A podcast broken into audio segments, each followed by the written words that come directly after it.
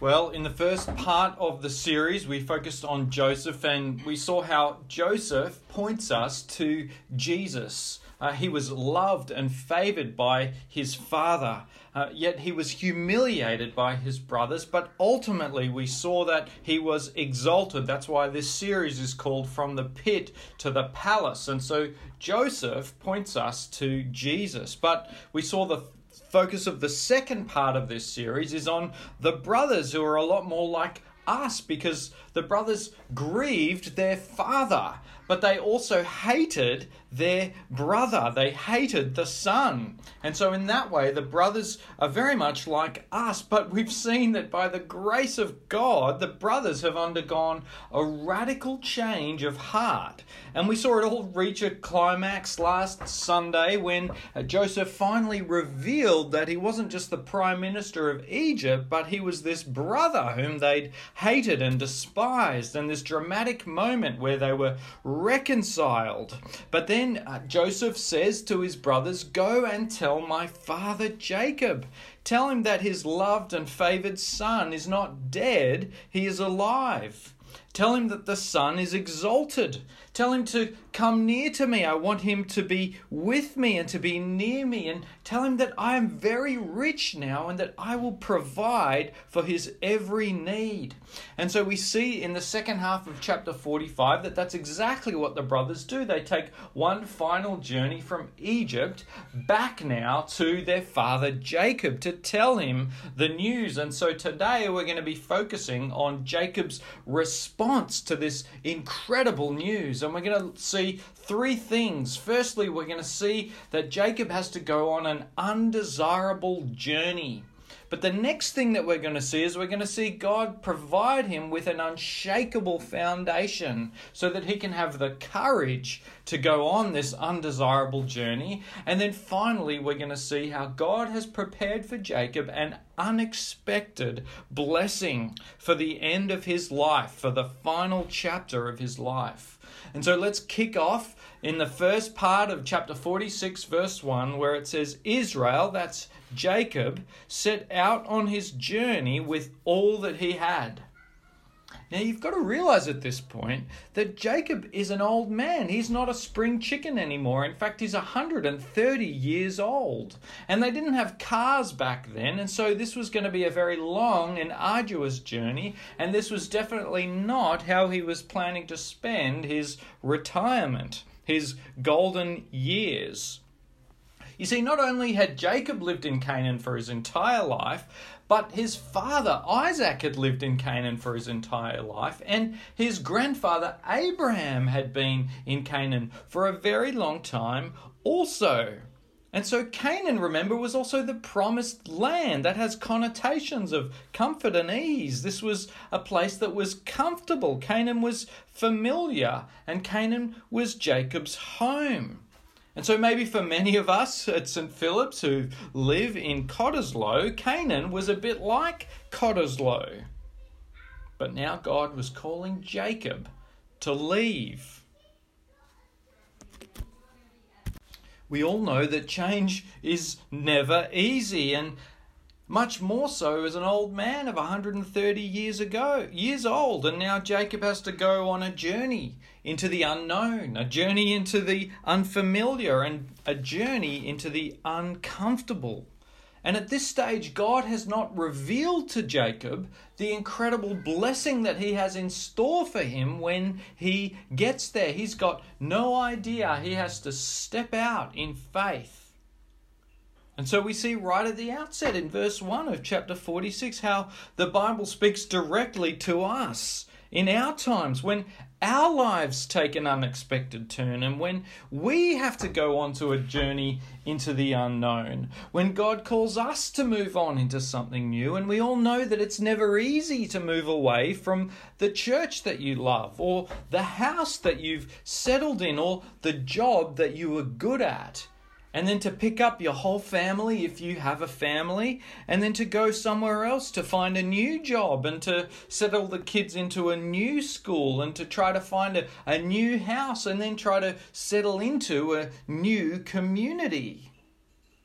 And so at this stage of the story, we spare a thought for the 4.1 million refugees in Ukraine who have had to flee their country and go on a very undesirable journey indeed. And that's not to mention the further 6.5 million refugees who have been internally displaced. But it's not just them, because even in our own lives, I searched on Google for some of the most stressful things that anyone can go through, and the top five on the number one hit said moving house, then divorce, the death of a loved one, a major illness or injury, and losing your job. These are all things that many of us have had to face, and many people in this room are facing right now.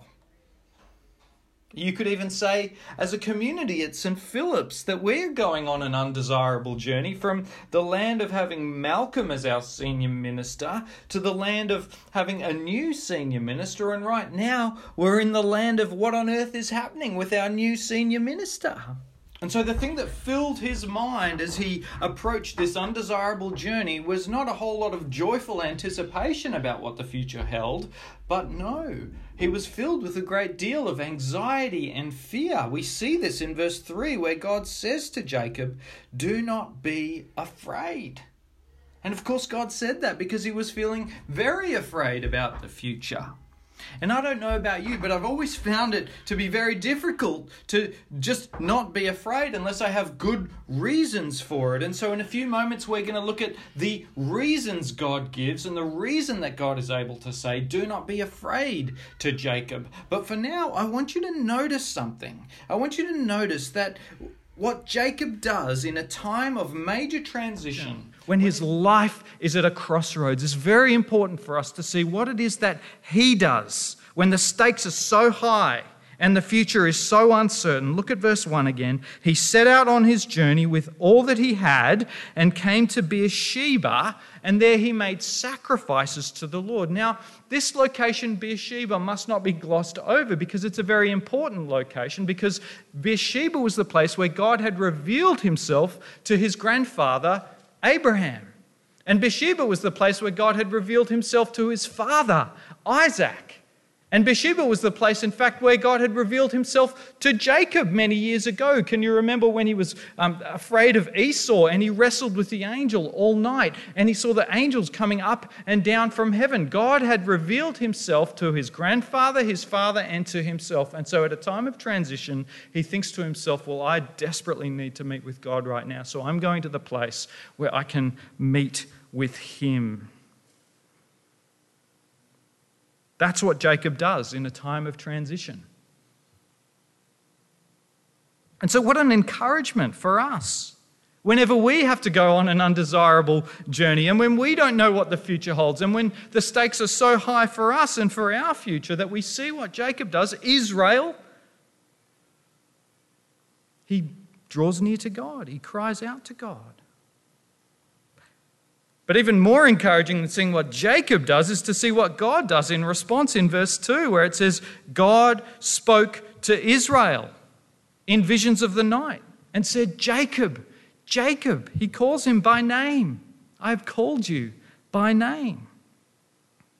And so we see not only did he draw near to God in a tr- time of transition, but that God drew near to him. He, it wasn't a waste of time. His prayers, his drawing near to God wasn't a waste. It wasn't time poorly spent, far from it. And so the clear principle I want you to see in this story is made explicit for us in James chapter 4, verse 8, where it says, Draw near to God, and he will draw near to you. Or in Jeremiah 29, verse 13, God says, You will seek me and find me when you seek me with all your heart. Jacob was seeking him all the heart. He went to Beersheba. He made sacrifices to God. He was seeking the Lord with all his heart. And so, if you find yourself here this morning and you're facing a big decision, you're at a fork in the road, your life is at a crossroads, you don't know which way to go, and the stakes are really high, there's a promise for you. A wonderful promise. Draw near to God, and He will draw near to you. Now, you can't just sit there and go, Well, I believe it. No, that, that promise actually requires action, doesn't it? As it did for Jacob. He had to actually up and leave and, and go to Beersheba and make sacrifices to God. And so, when God makes that promise for us, the sign that we believe it, the sign that we know that it's true, is that we will also take time, even as a community, to gather together and draw near to God, knowing and believing that as we do so, He promises that He will draw near to us. And so we see Jacob as he goes on this undesirable journey and as he draws near to God, I want to see I want you to see the unshakable foundation that God gives to Jacob as he heads out on this journey in answer to his prayer, in answer to him drawing near because he says, "Do not be afraid," but then he gives him the reasons why. And the first the reason that he gives is that God always keeps his promises. Have a look at verse 3. God says, do not be afraid to go down to Egypt. For, very important word. These are the reasons why you are not to be afraid. Here's the foundation, unshakable. He says, For I will make of you a great nation there. Does that sound familiar? I'll make of you a great nation. We looked at the story of Abraham last year, and that is indeed what God had promised to Abraham so many generations and so many hundreds of years ago. Can you remember in Genesis chapter 12? He says, Go to Abraham, go from your country and your kindred and your father's house to the land that I will show you, and I will make of you a great nation. And so, in the same way that God has told Abraham that he must leave the comfortable and leave the familiar and to step out in faith in order to see the promises of God fulfilled, so now we see for Jacob the same thing. That in order for him to see God's promises fulfilled, he must go, he must leave, he must step out in faith. So, God has promised that he'll make a great nation. This was many years ago now. And we haven't seen much progress if you think about it in the story so far, because Abraham struggled very much when he finally had one son, Isaac. That's not a great nation. And then Isaac had two sons, Jacob and Esau, and Esau wasn't very uh, interested in fulfilling God's promises. And, and so then Jacob, uh, thankfully at least, now he's had um, 12 sons, but you know, they weren't exactly a promising bunch. And things weren't exactly looking good for the promises of God and becoming a great nation because, first of all, we've seen that there's a famine in the land that's threatening to wipe out the people of God and the sons and their children and their grandchildren. But we've also seen that these sons were very wicked, which would be fine if God had said, oh, I will make of you a wicked nation but God had said, I'll make of you a great nation. And so there are many obstacles to the fulfillment of God and the promises of God. And then you've got the one son who's different, the one son who's promising, and the one son that Jacob had hoped would fulfill this promise. And as far as he's concerned, he's dead, torn apart by a wild animal. And now he hears in the last story, he hears uh, 20 years later that this son is alive and we're seeing this transformation in these sons, but it's looking very difficult for these promises that God has made. And not only does it look difficult, but uh, God is telling Jacob, You have to leave the place that I promised Abraham and go down to Egypt in order for my promises to be fulfilled. In other words, God is saying, Jacob, you need to trust me. You need to trust me for the future. I will make of you a great nation. I will bless you. I will make you fruitful and multiply. But I'm not going to do it in Canaan, which is the promised land. I'm going to do it of all places in Egypt, which was a pagan land. That's where my promises will be fulfilled to you. It's as if God is saying, Jacob, you may feel like your life is going in the wrong direction. It may feel like your life has been turned inside out and upside down, and this certainly isn't the comfortable retirement that you had planned. But I want you to know that I'm going to fulfill my promises to you in the place where you would least likely expect them to be fulfilled in Egypt. So that's the unshakable foundation that God gives when he meets with him in Beersheba. God always keeps his promises. But I want you to see as well that God is always with us in verse 4 because God says to him, I myself will go down with you to Egypt, and I will also bring you up again. This is the presence of God. He's got the promises of God and he's got the presence of God to go with him on this difficult journey. And nothing could be more comfortable when life is being turned upside down and inside out. And I saw a wonderful testimony yesterday of exactly this from a brother in Ukraine whose life has been turned inside out and upside down. And I want to show you a video because it comes much more powerfully from his lips. It's a pastor, Sergey, who I've been praying for, and it's a testimony that God is with us. It's in English through an accent, so you'll need to listen carefully.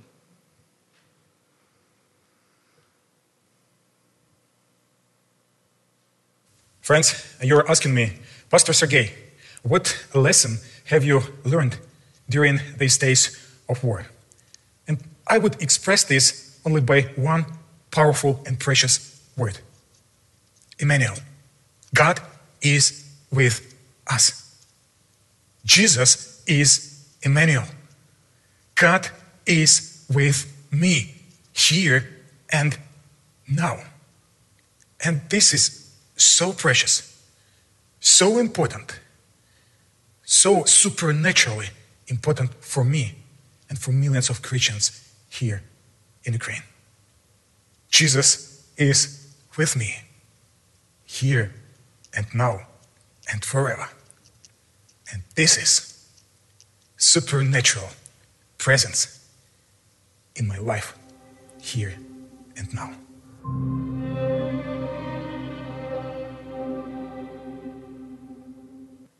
I think it's much more powerful coming from Pastor Sergei in Kiev uh, than maybe from the comfort of Cottesloe.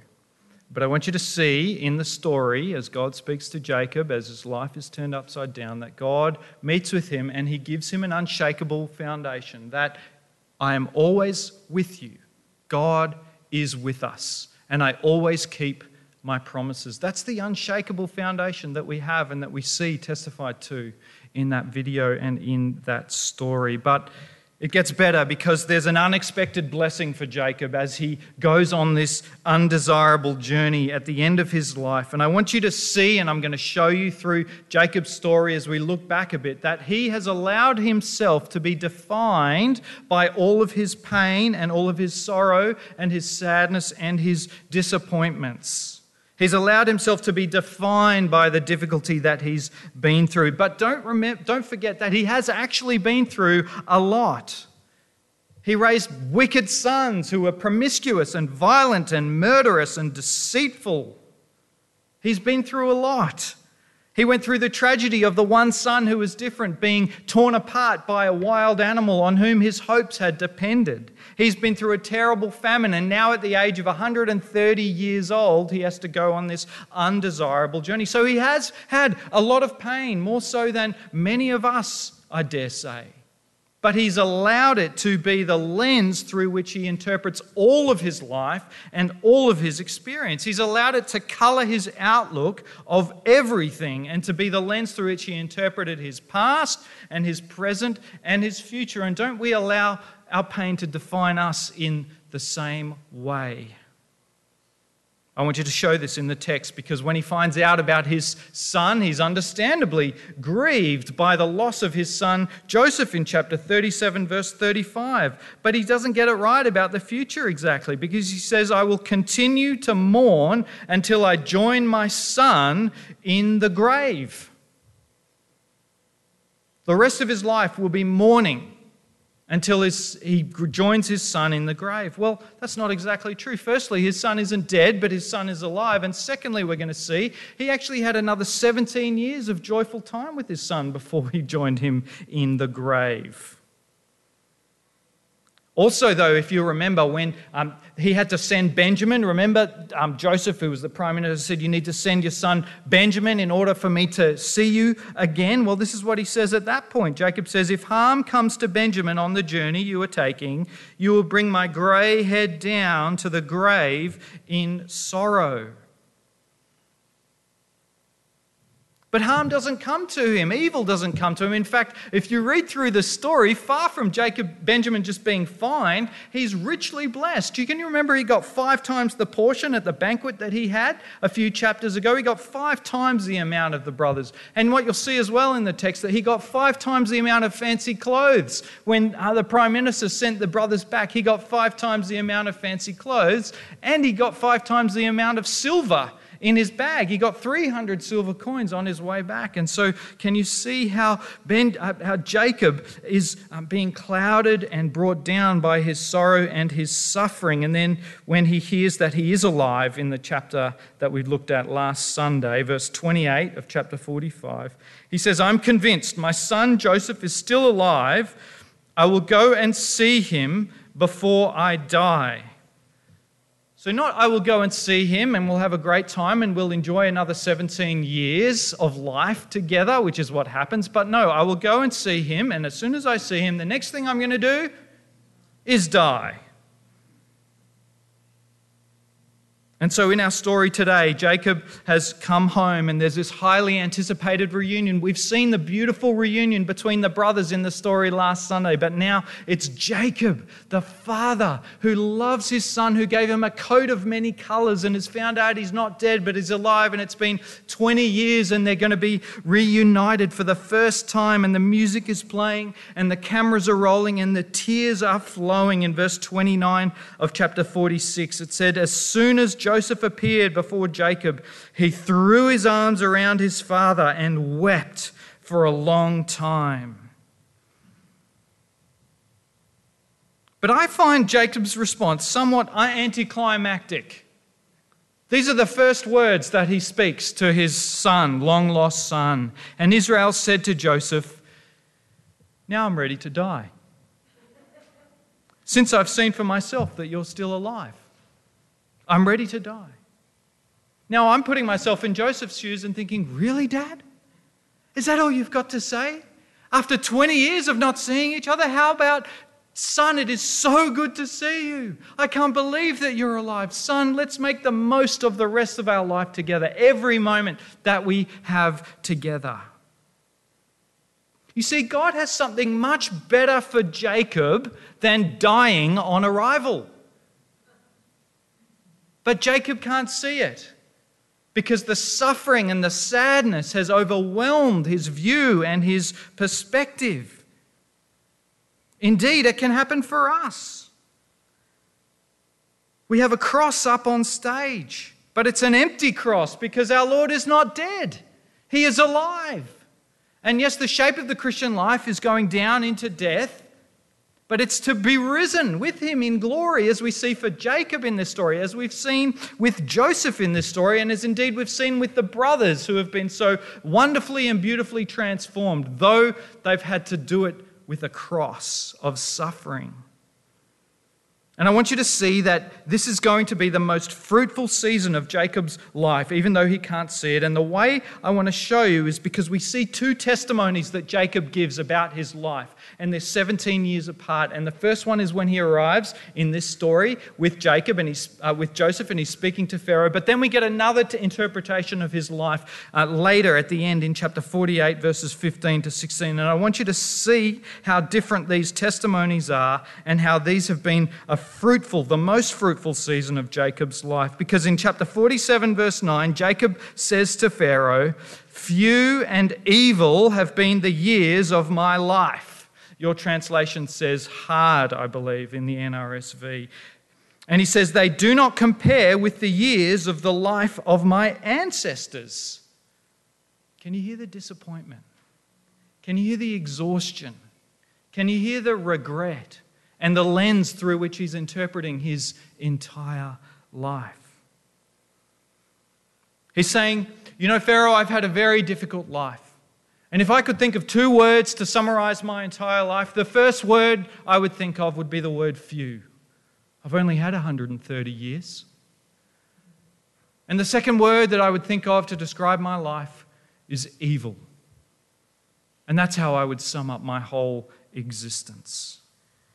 He's full of disappointment and sadness and regret and sorrow, maybe even a little bit of self pity and self absorption. Given the happy reunion that he's just had with his son, who's not dead and is alive and has rescued him from famine and is going to take care of him and provide for him. And given the fact that what we see in the story is that God actually gives him another 17 years with Joseph, when that's exactly the amount of time that he had with Joseph at the start of his life because Joseph was sold when he was 17 years old. And so God is going to redeem what the locusts have eaten by giving him another 17 years with his son Joseph. But we see a second testimony at the end of those 17 years in chapter 48, verses 15 and 16, where his sons and grandsons come before him, sorry, his sons, and he blesses them in chapters 48, verse 15. And hear the difference in his testimony after this unexpected blessing. He says, May the God before whom my fathers Abraham and Isaac walked faithfully, the God who has been my shepherd all my life. To this day, the angel who has delivered me from all harm, the angel who has delivered me in the Hebrew from all evil this is the same word that he used to describe his life of when he met Pharaoh. Few and evil have been my days, and 17 years later, the Lord is my shepherd who delivers me from all evil. And if you ask me, it sounds a lot like the famous words in the chapter 50 of Genesis when Joseph says to his brothers, What you meant for evil, God meant for good. The Lord is my shepherd who redeems my life from all evil. Can you see the redemption and the renewal and the hope and the restoration and the change from my days were few and evil to saying, The Lord is my shepherd who redeems my life from all evil? And so, this is a wonderful story of redemption, and it's perhaps a challenge to our pessimism it's perhaps a challenge to those of us who have been overwhelmed by sorrow, which is real. There is evil. And yet, God is a God of resurrection who redeems our life from all evil. And so, as we wrap up this morning, I want us to use our imagination. I want us to look at how Joseph points us to the Lord Jesus. We've seen very much how he does that. We've seen how he was loved and favored, he was humiliated and exalted. He was the Savior, remember, who feeds his brothers so that they will not die in a time of famine. He's the Lord who's been exalted to the highest place. And so we're going to call Joseph the Savior. And I want you to see as this as we close and as we look at this story how Joseph's great love and care for his father Jacob who's been wounded and sorrow and in a miserable state and that provides a window for us into the care of the Lord Jesus for us when we come to him. And so we're going to call Joseph the Savior because that's what he is.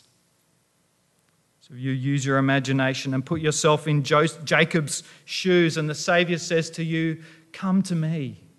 I want you to be near to me. I'm not dead, I'm alive. I've been made very rich, and I will provide for you if you come to me. But when you hear those words, your heart is numb and you're not sure that you can believe it because of all the grief and the sorrow. You're not sure that you can believe that He's alive and that He's been exalted and that He's speaking directly to you and that He will provide for you and be your shepherd. But when you see the wagons that He sent overflowing with provisions, you agree to take the journey from comfort into His arms. But when you arrived at the Saviour, you find that you're in a miserable condition because of all that you've been through. But the Saviour runs out to welcome you and he throws his arms around you and he rejoices over you and he weeps over you. And because he is very, very rich, he provides very richly for you. But you come full of regret, opportunities wasted. You look back on your days and you say to him, Few and evil have been the days of my life. I've wasted them and I can't get them back. But living close to the Savior changes you. And over time, you change and you get a new perspective. And you're able to look back on your life with, with all of its real sadness, its real sorrow, and its real suffering. Yet you begin to see God's light shining on it, and you see God's redemptive purposes playing throughout it. And so you're finally able to say, with Jacob, The Lord is my shepherd, the God who redeems all of my life from evil. You able to say that? Let's pray.